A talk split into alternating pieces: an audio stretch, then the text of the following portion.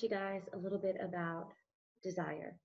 We've started the road to recovery and the focus here in April, coming out of March Brain Injury Awareness Month, and we're beginning to set the stage for recovery. In our last release, we discussed how recovery must happen synergistically between the individual recovering and the caregiver. How both individuals have desires and aspirations or dreams as to where they are, and then what recovery looks like to them. We discussed a little bit about how the individual recovering, as well as the caregiver, must begin to release their identification with their even present state in order to allow and encourage the other to continue to move forward. And the recovery stage works synergistically between both of those individuals. Now, some people may have multiple caregivers around them, and it's very important that in this movement forward for everybody, that everybody sees a very clear vision and goal and forward progression in order for everyone to move forward. As we begin to move into defining exactly what recovery looks like, recovery could look very different to individuals. Some people may have had an injury or a situation that has only set them back to possibly rest and taken them away from some key extracurricular activities like sports or work or getting out of the house more. And so their desired recovery is I want to play that sport again, or I want to get back into work full time, or I want to pick up an item. There may be some people either through PTSD or other individuals that have been in debilitating car accidents or strokes where they might be left possibly unable to walk. And for them, recovery looks like just being able to move, to be able to sit up, to be able to move by themselves again. So it is very important that the definition of recovery be very clear for everybody that is in at least that individual circle of recovery. Does the caregiver feel that this individual thinks that full recovery could be life as they knew it? And maybe for them, they'd be very happy getting to this point or able to take care of themselves. And so when you're planning and you're actually beginning to present or construct your personal road to recovery, it's important for everybody to have these conversations and ask these questions and be on the same page with each other. As everybody's road to recovery could look different. There could be different time frames involved. For some individual, their goal to recovery could be much shorter than say a prognosis of somebody who has been told they'd be unable to walk, or maybe their mind or life as they knew it could be no more.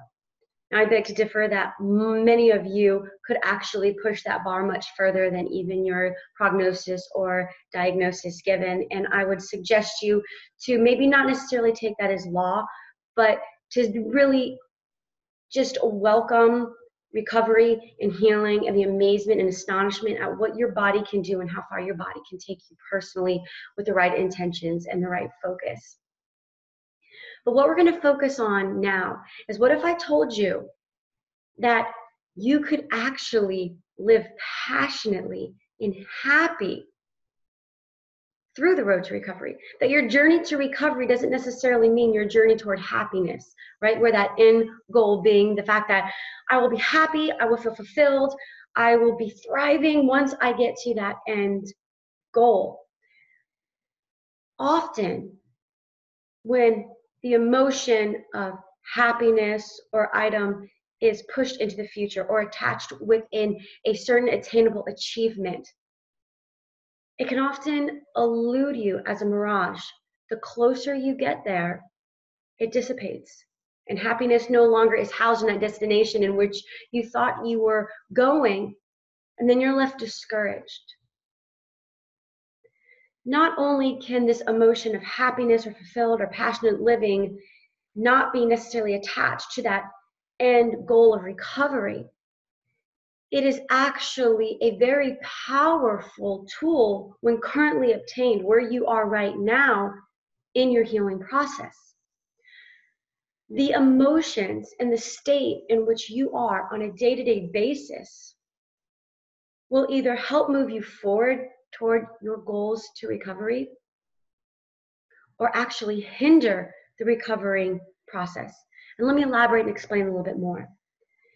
If you are feeling down and depressed and discouraged and stressed and anxious in trying to obtain that goal toward recovery, you're actually impeding your body's ability to heal.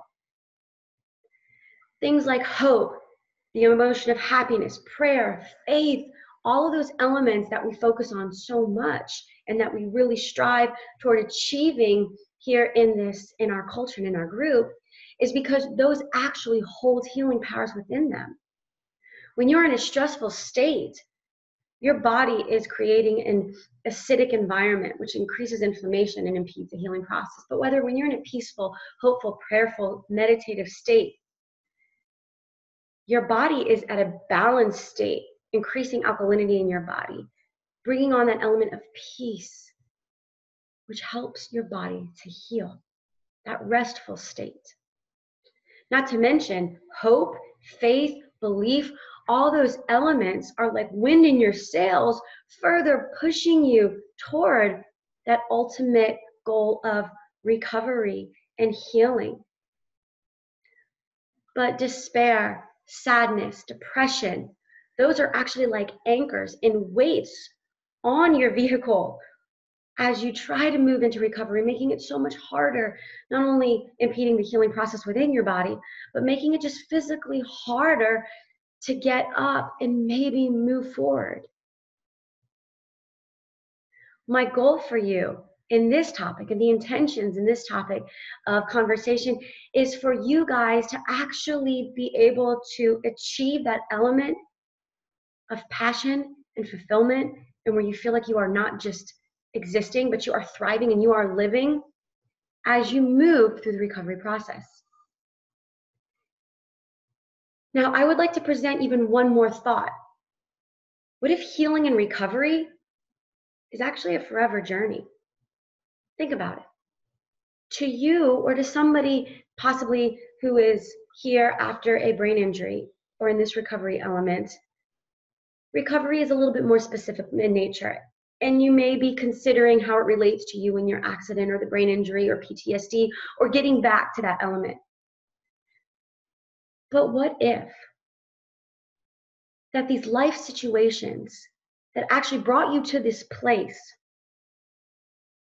had the intention of bringing you to a recovery or an end destination that far surpasses one that you might have actually ever arrived to if you didn't have this event take place in your life. How to live passionately happy and fulfilled through the recovery process. How to live happy and passionate or live with passion through the recovery process. So many people consider or take the approach that I'm going to be happy once I'm better. I'll be happy again once my life has returned back to normal. I'll be happy again once I can play sports again, or I'll be happy again once I can attend work full time. I'll be happy again once I no longer need somebody to help take care of me. I'll be happy again once I can walk. I'll be happy again once, and then fill in the blank, wherever maybe possibly your happiness definition lies. Now, your emotions, your feelings, your desires towards recovery and towards achieving those goals are very validated. And it is not the case that you should ignore the fact that achieving those goals or getting to that place in that element in the recovery process would bring you joy. Absolutely.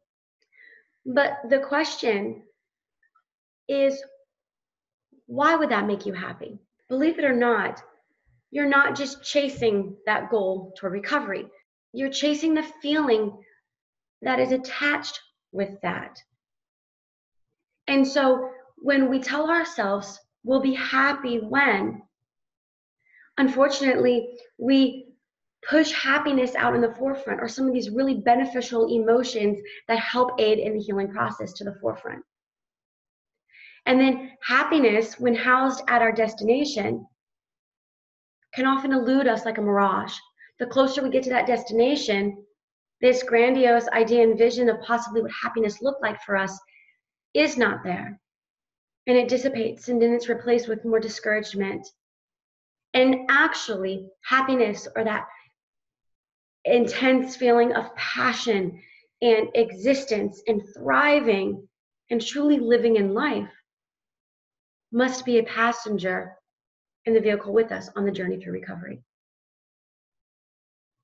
Now, not only does it actually make the recovery process and the journey so much more enjoyable, but it actually holds many benefits through the healing and the recovery process. Defining your recovery. As we move forward and we begin to look at the recovery process and kind of identifying what your recovery looks like to you, maybe if you're a caregiver, what it looks like to you in the state of as the individual that you're caring for recovers, where would that place you? And many recovery situations, usually it is a family member alongside that caregiver that is actually walking through the recovery steps of the recovery journey with them. And so the recovery journey, the recovery steps are going to be are going to apply to both individuals as they journey through the recovery process together. And so as we really move into setting that framework or what our desires in recovery look like. Those desires are going to look different for each party involved, as well as for individuals that are recovering. I want you to consider these questions. Ask yourself when I choose this item in my recovery process, what is the emotion evoked behind that? That specific item that you want to achieve or your goal. What is the true desire that you want to feel or that you believe you'll feel once you achieve that? Because most people aren't actually creating goals or achievements that they want to necessarily achieve as much as it is the desire and the feeling behind that achievement that they believe it will bring them once they've achieved it. So, possibly some individuals want to get to a certain level of recovery because they feel that that will bring me freedom. And freedom brings a sense of emotion or desire, it evokes something inside of them that they want to feel.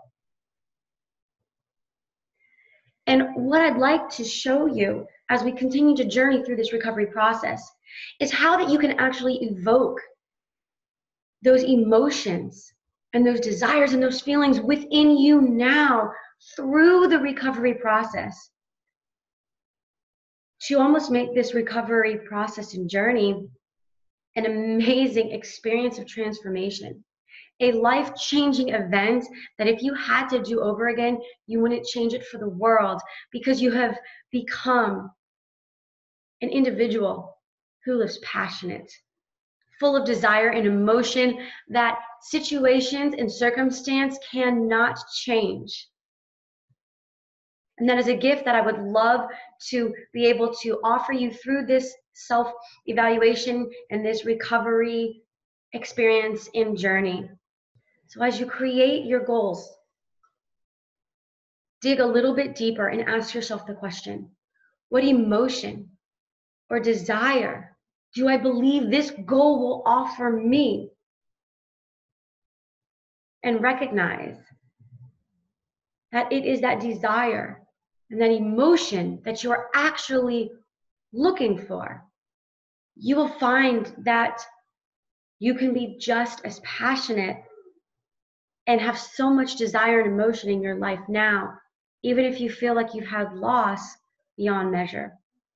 I'd encourage you as you do the goal and recovery chart to ask yourself these very real probing questions as we journey in the recovery process, passionately full of desire, emotion, faith, hope, and belief. Have a wonderful day.